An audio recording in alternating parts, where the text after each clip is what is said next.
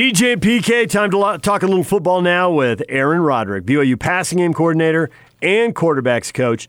He joins us on the Sprint special guest line. Lease any phone and get an iPad or Samsung Tab A for $99.99. Visit the Sprint store nearest to you. A Rod, good morning.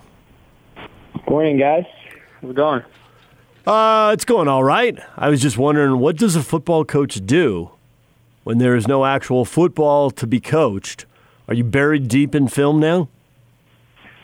Uh, football coaches everywhere are still trying to figure that out. What they what they're supposed to be doing right now. Um, I mean, there's a lot to get done, but there's no blueprint for this, so everybody's kind of sorting it out each day.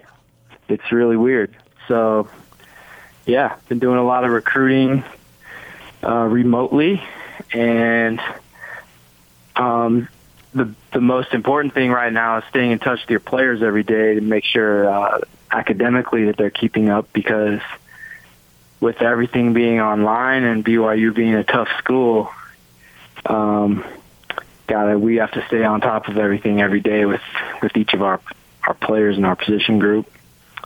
So that's that's number one, and then also trying to make sure that we're still staying sharp football wise as much as we can. So I try to each week check in and make sure guys have a place to work out. And some guys are getting creative. Some guys have a place to go, and some guys don't. So some guys have to be creative about that. And try to a lot of film study as well. So yeah, there's there's, but it's it's a weird time for sure. We've heard some coaches now come out. Uh, Bronco said it last week. Gary Anderson said. Uh, Herbstreit has even gone so far as to say he's not a coach, obviously, but he's gone so far as to say that maybe it might not even be a season. Uh, with uh, you, you had I think six spring practices, and now the Pac-12 issues a thing that no team-related activities until at least May 31st. What's your thought about getting together and how much time that the programs would need? Before we have to start looking at uh, possible reduction of season or pushing back of season when we get to that point? Well, I mean, every I think we've all thought about it now. It's it's uh, and it's a little scary to think about that, but I think we have to be right now. I think the better plan, at least if you're a coach, is I think it's be prepared for a full season with a little less time than usual to get ready. And then if something are, were to happen to reduce the season, then you adjust to that. But I think the biggest mistake we could make as coaches is uh, to assume that it's going to be shorter or to assume that it's not not going to happen and then not be ready for it if it does. And so um, for right now, it's just try as hard as we can to be ready. Um, I think that the most important thing if is once we are able to get back to somewhat something somewhat normal, just for the safety of the players, is just making sure everybody's in shape. You know, if if guys are football's a football's a physical game, and as long as everybody's in good enough shape to to compete and protect themselves, and uh, you know play 65 snaps or whatever, you know, and every down player plays, then yeah, you know, we'll adjust. The coaches can adjust, and we have a veteran team, so I think our execution will will still be will still be good. We talked to Morgan Scalley, and he said that uh, they have a program for players who go on missions, especially to third world countries, and uh, to keep them as physically fit as possible. And he says they've kind of adapted that a little bit, but that's similar to what they have their guys doing now that they can't go to gyms, they can't come into the weight room and do stuff they normally do. Everything's kind of scrambled. So I, I assume at BYU you've done something similar to that? Yeah, and I'm I'm familiar with what Morgan's talking about because you know both both programs have had enough guys come and go over the years on, on missions. Uh, there's a pretty good uh, you know, amount of data that shows that a lot, you know, guys have a tendency to get injured if you throw them, if you just throw them in with the regular, you know, football population too early. they'll get they'll get injured. It just it just happens. And so, well, I think both programs have got similar uh, similar you know routines to get guys adjusted as quickly as possible when they get back and to and to um, get them back in the right way without without getting them injured. And so, um, might not be exactly the same routine, but you know, you, you guys all know both of our staffs have had a lot of carryover. Even our strength staff, we've got our head strength coach worked up there, so there's a lot of a lot of experience there where we've we've just seen it so many times now. We've got pretty good at knowing how to handle it. So Zach Wilson has had an interesting go of it at BYU. You know, he plays his second part of his first year, uh, misses spring ball, then gets hurt, misses a good chunk of his sophomore year, missing spring ball again, not through his own accord this time, but or most of it anyway because of the situation. Uh, I don't want to say it's setting him back, but where he where is he on the timeline of development? I think he's right on schedule. I mean, I, I you know, he had a good freshman year, and I've said I can't remember which. I've said this publicly a couple of times, and I'll say it again. I think that um, the bowl game his freshman year, the the so-called perfect bowl game, might have been the worst thing that ever happened to him because you know it was a great game and he played really well and it was great for our program because the uh, BYU hadn't been in the bowl game for a year or two. I can't remember how long it had been, but it was it was uh, it was great. But it created an expectation that I think was unfair and unrealistic for anyone, especially someone who's who, had, who was only a freshman and had only played like five games. And and then you add on the fact that he he, he was injured. He had a shoulder injury that had happened in high school that needed surgery. He played through it his freshman year and had to have the surgery, and so he missed the entire off season. I mean, and when I say entire off season, he a week before the Utah game, we were wondering if he could play. I mean, we kept saying, "Yeah, he's going to play, he's going to play," but it was getting scary.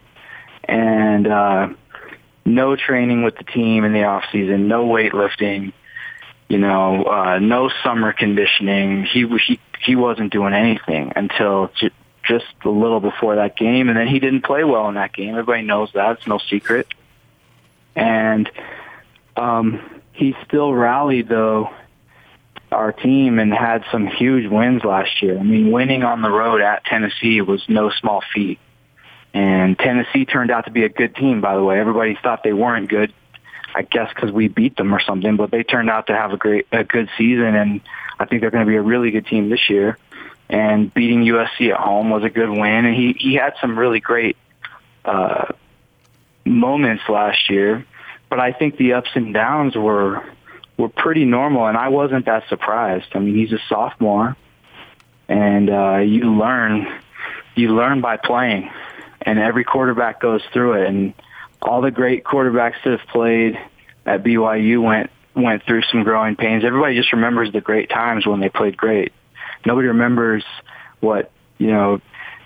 Everybody remembers Steve Sarkisian just being awesome his senior year, going fourteen and one, but they forget he was six and five as a junior. Or John Beck went was kind of up and down, and then he was awesome for two years. And and uh, even the guys in the old days. I mean, I talked to Robbie Bosco. How he was a great player, but he had some. He told me about throwing a few interceptions that you know his first year, and and so there there was some things that uh, you know you go through that you only learn by playing, and and um, so I wasn't surprised and not making excuses for it. And he knows he's got to get better, but to me, it's just part of the process. And and uh, now, if you don't learn from it and you keep making the same mistakes, then that's that's not good. But you know, some of the things Zach went through last year, some of the mistakes he made, I thought you know, they're just, it's part of playing the game and it's part of the process that we're going through as a whole offense right now. There's a lot of those mistakes made by other players on our offense. They're just not as visible because maybe they play other positions. And so, um, we'll keep competing with the other QBs and keep getting better. So I think when you bring up the other quarterbacks, and you probably know a lot of numbers that fans don't know, you probably know a lot of numbers the media doesn't know either, but a lot of people look at the touchdown interception ratio. And Baylor yeah. Romney and Jaren Hall were a combined eight touchdowns, two picks, and Zach was 11 touchdowns and nine picks. Obviously, yeah. the interception number needs to go down, and that, that ratio needs to improve. Can you say there's one or two things, or is every one of those picks something different that's got to be fixed? Um, yeah, yeah. There's a there's a couple of things there um, that we're working on. Um, one of them would be, you know, I took I take responsibility for part of it. Um, we threw some interceptions in the last two games that really skewed those numbers, and um, um, a couple of them were were play calls I'd like to have back. You know, where they, I feel like, you know, I think maybe stuff we did, our game plan that Coach Grimes and I put together could maybe be a little better. And so we look at that. And then there's a couple of them there that Zach just has to own it. He just has to he just has to be smarter and make a better decision and let his experience, you know, learn learn from his experience and not make that mistake next year. And then, you know, there's a couple of those interceptions in there that uh, you know, where it's just like that's just football. You know, when you let the ball go out of your hand, there's something bad can happen. Sometimes the ball gets tipped. Sometimes uh, a defender, a defensive lineman, you know, uh, you know, gets close to you when you're throwing it, and the ball the throw's a little off. I mean, there, there's a lot of things there, but the one the one thing that um, we always teach and is you own every interception you throw. I mean, whether whether the receiver just flat out drops it and it gets picked, or whether you're it's totally your fault and you threw it right to the other team, doesn't matter. We own it. We take responsibility for it. And Zach's been accountable. He's never made the excuses, and um, one of the hardest working guys in our team. And he's he's trying to fix it. And I think one other thing that that's worth mentioning is, again, when I said Zach having a good freshman year might have been the worst thing that happened. It's, it was also sometimes maybe uh, maybe there was a comfort level with us as coaches that maybe he could handle a little more than the other guys, and so maybe we put a little too much on his plate at times with the game plan. And then when when you know Jaren or Baylor were starting, it's like, oh, it's their first start. Let's have a really good, simple game plan and not that they, not that they're not, you know, they're they're smart, capable guys, but it's like their first game, and then, you know, we had really good game plans for those guys, and they went out and played well, and so it was a good lesson for us as well that, um, you know, hey, let's not make things more complicated than they need to be for anyone in our offense. Let's simplify. Let's play fast as an offense for everyone, not just the quarterback. We're trying to we're trying to be simple um, and yet still attack the whole field, and you can you can accomplish both. And so that's that's the plan. So, if I looked at the depth chart at the quarterback, would there be a st- distinct division between one and two and two and three, or would there be one or two ors in there? Well, Baylor, I, I mean, I guess it's not a secret now, but we tried to keep it a secret at the end of last season. Was Baylor was injured, and he was he was limping through the practice week and then dressing on game day, but really wasn't a uh, he really was just barely available the last few games to play. And Jaren was out with a concussion. So for the last uh I want to say 3 games, maybe 4, we we were going with basically Baylor was basically doing nothing in practice and then shooting up his foot on game day and like trying to play. And so Zach was playing with uh, with not much, you know, behind him at the time.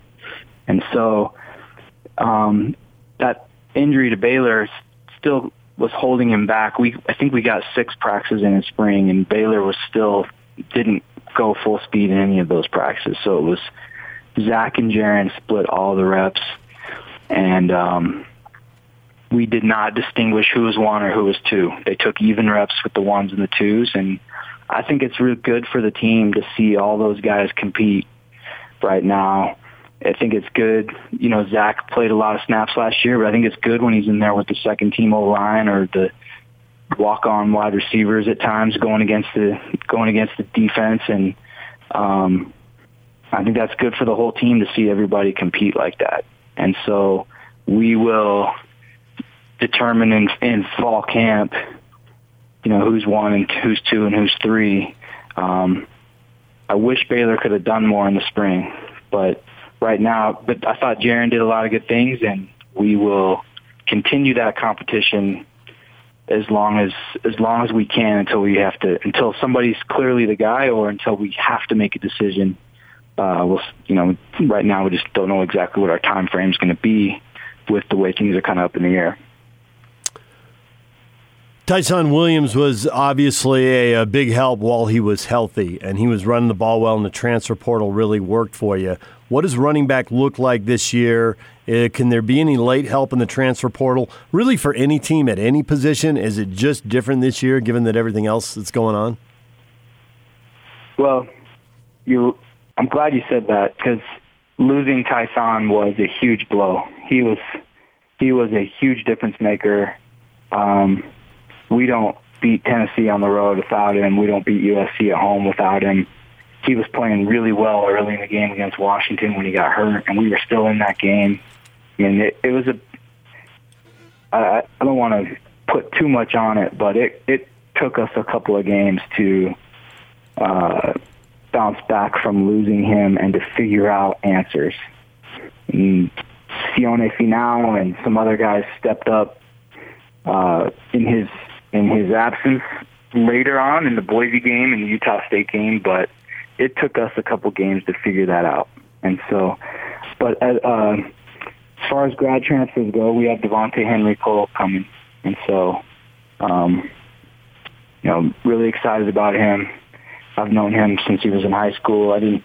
Dennis Erickson recruited him, but I've I've I got to know him way back then when Dennis was recruiting him, and then of course I coached him one year his freshman year when I was still at Utah, and um, feel like he's a guy that brings something that you know we don't always have.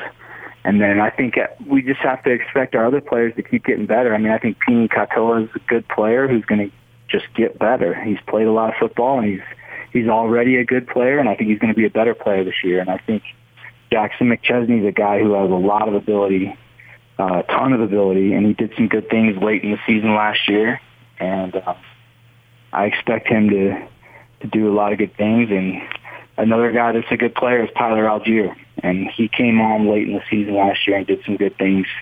And uh, now we're now that we have him at running back full time, I, I think he'll do some good things. And there's some other guys there too um, that that will that we're um, getting reps. We were getting some reps for in spring ball. Uh, Jackson Kaufusi was getting some reps and doing some good things. So we're going to be good at that position. I'm, I'm really excited about that group. How about at the receiver end? You lose some guys. I've uh, been waiting for a kid like Romney to bust out. Hasn't yeah. really happened. What do you got there that you can count on or expect to count on, maybe? Yeah, we lost three good players there, and they're they're going to be hard to replace. Um, but I, I Gunnar Romney, you just mentioned, he has a lot of ability, and he's he's done a lot of good things for us his first two years.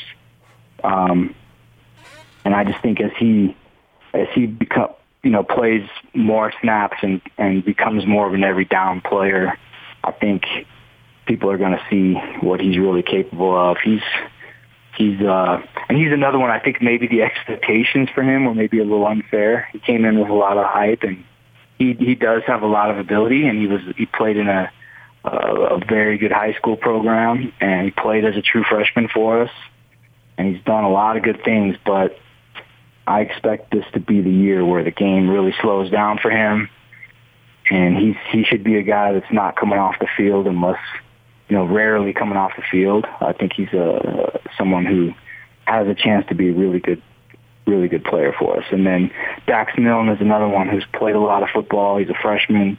He, he's, he played a lot for us as a freshman, uh, freshman walk on, and then did a lot of good things last year. Um, people remember he had a huge touchdown in the in the USC game, um, and and did a lot of good things. And I think he's another one.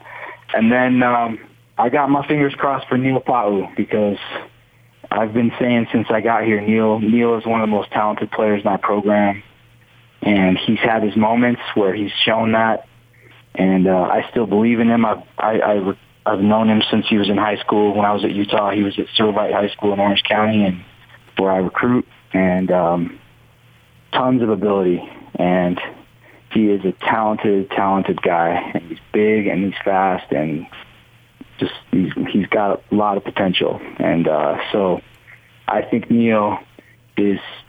You know, I don't want to say too much, but I, I he's he's had been through some tough times, and I think he is ready to have a great season. And we're excited to put him in positions to do things for us that maybe fans haven't seen in a while. And so he he's he's got some ability, but he's got to prove it, and he's got to um he's he's just I, I don't want to say too much until he does it, but I I I like him a lot.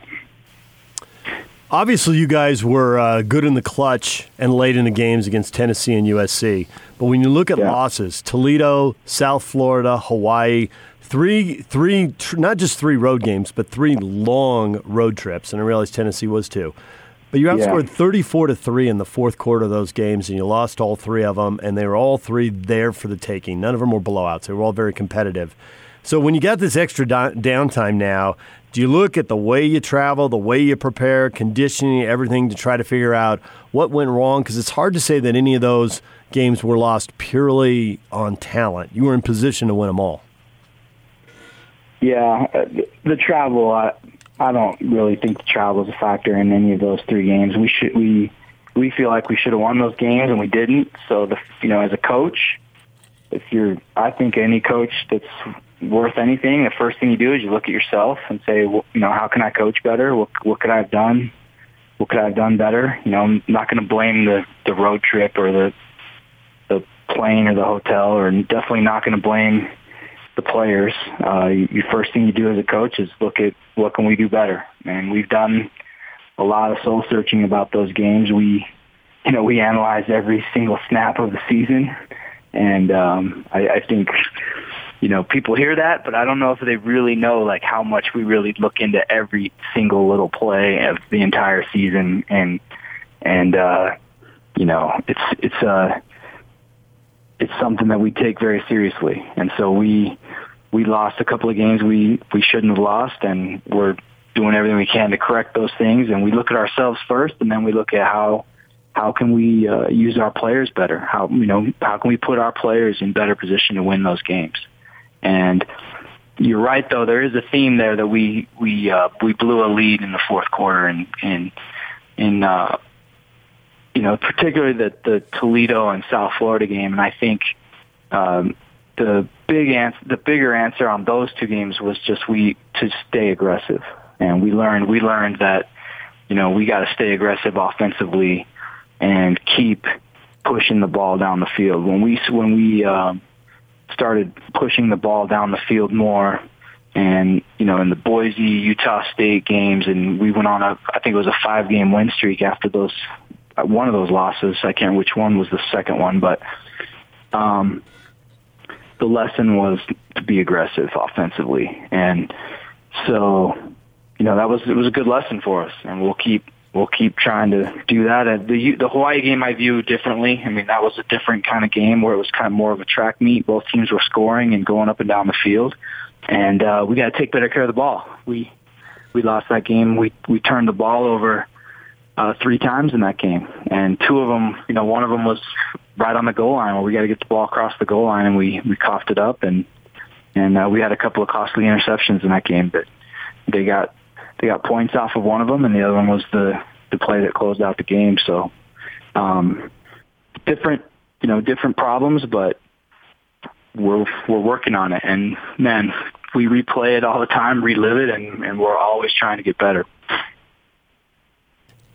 Well, hey, Rod, we appreciate you joining us here this morning for a little bit, and. Uh, good luck watching film the rest of the day while you try to figure out what a football coach is supposed to do under these circumstances. You guys must be trying to figure out what radio guys are supposed to do too, because we've been in quarantine for like a month, and you finally had me on, so you must be running out of people to talk to.